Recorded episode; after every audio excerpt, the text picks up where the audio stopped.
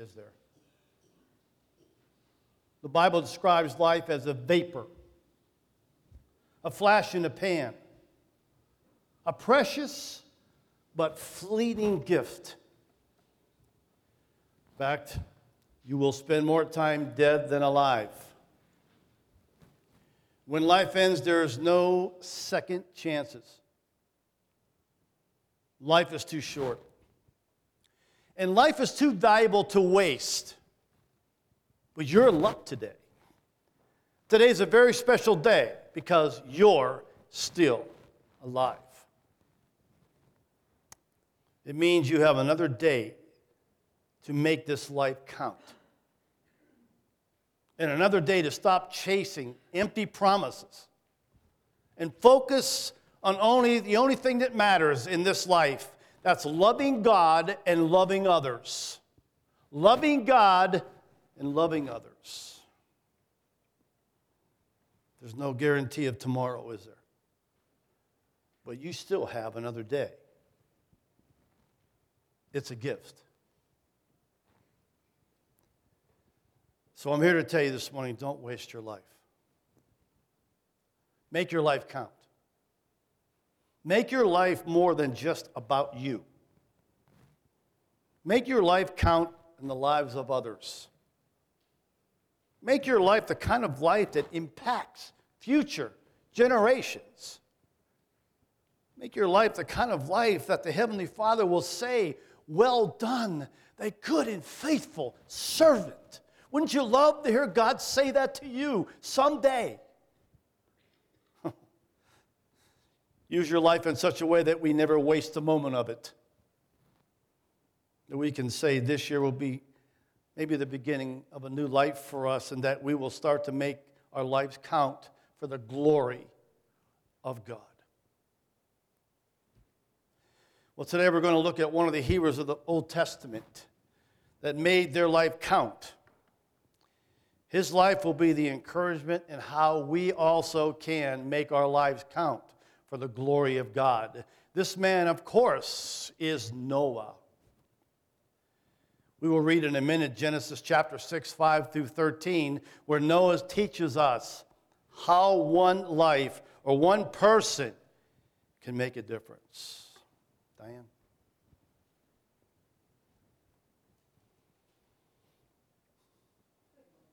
Please open your Bibles to Genesis chapter 6 and read along verses 6, I'm sorry, 5 through 13. The Lord saw how great man's wickedness on the earth had become, and that every inclination of the thoughts of his heart was only evil all the time. The Lord was grieved that he had made man on this earth, and his heart was filled with pain. So the Lord said, I will wipe mankind, whom I have created, from the face of the earth, men and animals and creatures that move along the ground, and birds of the air, for I am grieved that I have made them.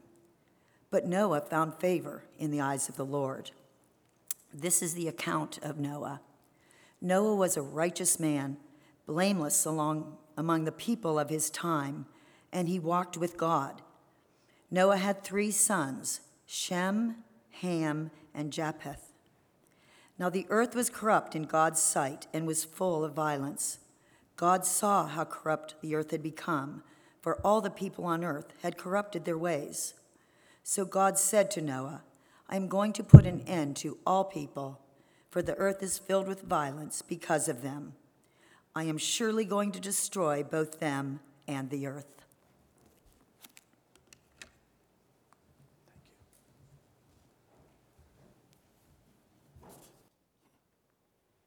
There are many ways in which we can make a difference, my friends. We can make a difference for God. We can make a difference for God.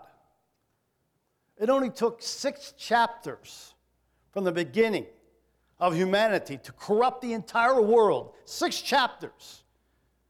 And find mankind totally bankrupt. Life was filled with apostasy. Humanity had turned from God. Life was filled with anarchy. There was no rule, there's no law. And then life was filled with apathy. There was no desire for God. It's starting to sound familiar today, isn't it? And as a result, God's heart was crushed. Crushed so much that we read in verse 6 he was sorry he even created mankind. Can you imagine God being sorrowful enough to say, I wished I wouldn't have had given life to man? So grave was the sin of humanity that God would wipe out every living thing that had breath in verse 7. There was only one man, however, that walked with God on this entire planet. Can you imagine? I'm not talking about one man in a family or one man in a village or even one man in a community or city. Um, there was only one man on this planet Earth that was faithful to God. The scripture says Noah's heart, listen to this, please, was completely, completely sold out to God not just parts of him or a little bit of him or a half of him, but everything he was, he was completely sold out to God. We read in 2 Chronicles 16 9, says, For the eyes of the Lord move to and fro throughout the earth, that he may strongly support those whose heart is completely his. And so he was used greatly. We, we can be greatly used as well. If we're completely sold out to God, I hope you catch that. Let me give you a danger keeping ourselves for ourselves. you see, a lot of people want just, just enough of God to get to heaven. Isn't that true? I, I mean, I want just enough. Oh, I'm going to heaven now. I'm, I'm great. I can just do whatever I want because now I, I accepted Jesus and I'm going to heaven, so it doesn't matter what I do now. False. False news. This person will never, never be used greatly by God. Never. There's a quote that I came across from an unknown author, and it says this When a man is on fire for God, the rest of the world will come and watch him burn. You catch that? You understand the meaning? Making a difference for God begins by being sold out to Him. Secondly, you can make a difference for your family. For your family. Noah made a difference for his family, didn't he? In Genesis chapter 7 1, it says, God said, Enter the ark, you and your family. His family was spared the flood and owned their salvation to the righteousness of Noah. That is to, to say, righteousness here means right living. He was right with God. Noah, his wife, three sons, and daughter in laws into the ark. And when you and I walk in righteousness, we can impact families, your family for the glory of God. Amen. Let me read the first part of 1 Samuel 26 23. It says this The Lord rewards everyone for their righteousness and their faithfulness. Wife, husband, parents, grandparents, your family is watching you the way you live. They're watching you. The world actually is watching you, but we're talking here about your family. They're watching you. So you can make a difference for God and you can make a difference for your family. You can also make a difference for the future generations. What do I mean by that? Well, Noah made a difference in the life of humanity, didn't he? From that point on. The rest of the generations would come because of the obedience of one man, one man, and that is Noah. Genesis 9 1 says, And God blessed Noah and his sons and said unto them, Be fruitful and multiply, replenish the earth. Because of one man's faithfulness to God, the earth would come alive and be replenished. Isn't that hard to comprehend sometimes that there was only one faithful person on this planet, and that was Noah?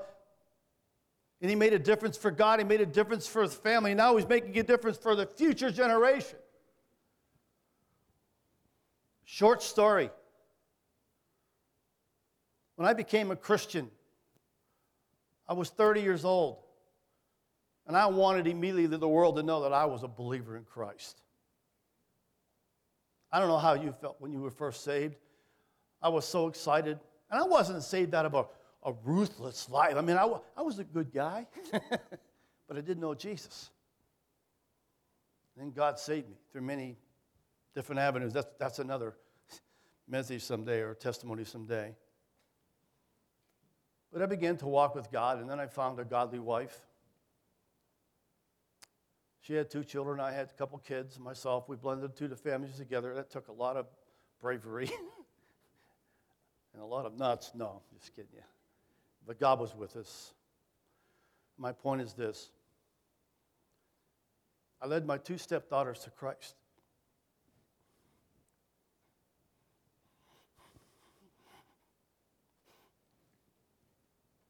I can still feel it on a couch one day. My two children accepted the Lord as well. My point is this now their children walk with Christ. See, you affect generations after generation just because you are faithful. Your family's watching you. That's so true. Deuteronomy 7 9 says, Those who love the Lord and follow the righteousness of God can extend their influence to generations to come. Isn't your prayer that your whole family will know Jesus and walk with him? Guess what? It starts with you making a difference. Well, I can also make a difference regardless of my age. Uh oh. You know, I've heard, as a pastor for so many years, I always heard, well, pastor, I, I, now I'm, I'm this age, and now I'll just sit back and all, but I'll pray, but I'm too old to be used. Or the same goes for a younger person. I'm too young. You can't possibly want to use me. I can't. How can I possibly be used for God? People put such restrictions on what they can do, don't they? There are no excuses for God. You're never too young and you're never too old. God will use you if you make yourself available, if you're faithful. Here's the excuses I hear I'm not smart enough. I'm not smart enough. I don't know enough. Oh, I don't, I don't have enough experience. How could you possibly want me? God doesn't want me. I'm too, I'm too young. I don't know enough. I'm not talented enough. I'm not gifted enough. It's another one. But here's the most popular I'm too old. I'm too young. Everybody sitting here can be used by God. I don't care how old or how young you are, if you make yourself available. Listen, in Genesis chapter 7, verse 6, Noah was 600 years old when the floodwaters came. Now, we can't live to be 600. That's another message. They lived longer. Then there's a reason for that, but that's another message. But he was 600 years old. Moses was 80 years old when he was called to deliver Israel out of Egypt. Here's one for you. Abraham was 100 when Sarah gave birth, and Sarah was 99 years old. So, ladies, there's still a chance for you. Who would want a kid at 99 years old? I don't know, but. Joseph was 17 years old when he was sold into prison by his brothers, and he was only 30 years old when he became the prince of Egypt. David was a teenager, teenager when he slew Goliath. Mary was a teenager when she gave birth to the Son of God. Can you imagine? You're never too old, and you're never too young. So quit using it for an excuse if you are. So you can make a difference for God, you can make a difference for your family, you can make a difference for future generations, regardless of how old or young you are. So, Let's look at some practical advice this morning to bring this message together for you so you understand it. Don't be afraid to do something for the first time. I don't believe you said that, Pastor. Don't be afraid to do something the first time. How many times you say, Oh, I've never done it before? So I've, ne- I've never taught a class before. I, I've never taught the youth group before. I've never led vacation Bible school. I've never taught vacation Bible school before. Well, guess what? There's always a first time. And if God's calling you to do that, then you need to do that. And you'll know if God's calling you or not. We'll get into that in a second. Noah never built a boat, let alone an ark. Can you imagine? Hey, Noah, go build this boat. It's about a football long. It's 450 feet long, 45 feet wide, and 75 feet tall. Now, it puzzles me, without all these uh, modern cranes and all this stuff, how in the world did Noah build this huge boat as big as a football field? Hammer, whatever he used, I don't know, but can you imagine his faithfulness and saying, okay, God, well, I, have never even built a boat, but it took him 120 years to build this ark. How many, how many of us want to quit after a week or a month or a year? 120 years. I can't even comprehend that. Can you? But that's what it took it. Secondly, don't be afraid to obey God even if it doesn't make sense. Oh. How many times have you paused and said, Oh, God, that doesn't make sense. You can't possibly mean you want me to do that. Can't possibly. Listen, when he was told to build an ark that it would rain, Noah said, What's rain? It had never rained on the earth. But he believed God that it would happen, and obviously it did. Noah did all that he commanded, all of God commanded him. Listen, I want you to listen to this real, real close. God does not call the equipped, He equips the called. God does not fully equip you and then hand you go out somewhere necessarily. When you're called, He'll equip you to do what He's calling you to do. Do you understand that? So don't use it for an excuse. If you know that God is calling you to do something and you don't quite understand it or all those things, and you feel I've never done it before, and how can you possibly, I don't, whatever, He'll equip you. I was called to be a pastor when I was 42 years old with four kids and a wife. And I looked at God and said, You can't be serious. How can I possibly quit my job get the schooling I need, and support my family. And guess what? He made it possible. Because that's what God does. So he, if He's calling you to do something in the church or outside the church or whatever it might be for His glory, do it. Trust Him. He'll equip you. He'll give you everything you need to carry out what He wants you to do in this life. Trust me. Maybe God is calling you to do something that seems too big for you. Please, don't be afraid. Lastly, don't be afraid of standing out in a crowd. Oh, there's one. Listen, Noah was the only one to walk with God. You think it was comfortable for him? When all these people were around him making fun of him, poking him for building a stupid boat that nobody understood. And when he said it was going to rain, they went, What? This guy's off his rocker.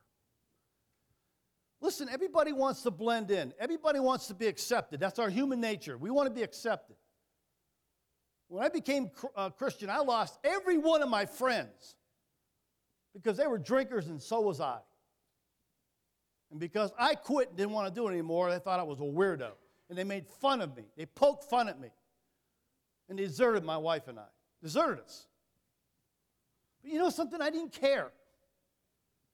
I really didn't care because I thought if that's all the friends there, they're not worth it anyway. I want to follow God. So I did. Praise God for that. Listen, especially you young people. There's a couple young people here. Don't be afraid to be different. Because you know why? And here's this goes for everybody. You're ready to hear this? God wants you to be different. Because if you're blending into society in this world, you're not standing out for Christ. I've seen this many times, especially in, in employment when you're working and someone's a real strong Christian and they stand for their faith, and pe- God, they make fun of them. But guess who they come running to the minute they have a problem? They need to talk to somebody. That person who's burning with fire for Christ. That's who. Please. I know you want to be accepted and blend in, but you know something? That's not God's way. We blend in now because we have phenomenal Christian friends that God has brought us. And we fellowship and do a lot together. We love each other. There's nothing we wouldn't do for one another. But we also have friends outside of Christianity, and that's okay too, as long as you stand for Christ in all circumstances. Be different. It's not so bad because that's what Jesus wants you to do. He wants you to, be different. This world should see us as distinctly different. So be different and let God use you in incredible ways.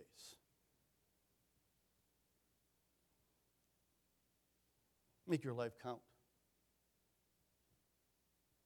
For God, for your family, for future generations. You're never too old. Make a difference. Don't think that because one person can't change things, one person can't change them. And Noah's a great example of changing the world for, because of his faithfulness. One person sold out to God can impact the world. You be that one person. Let's pray.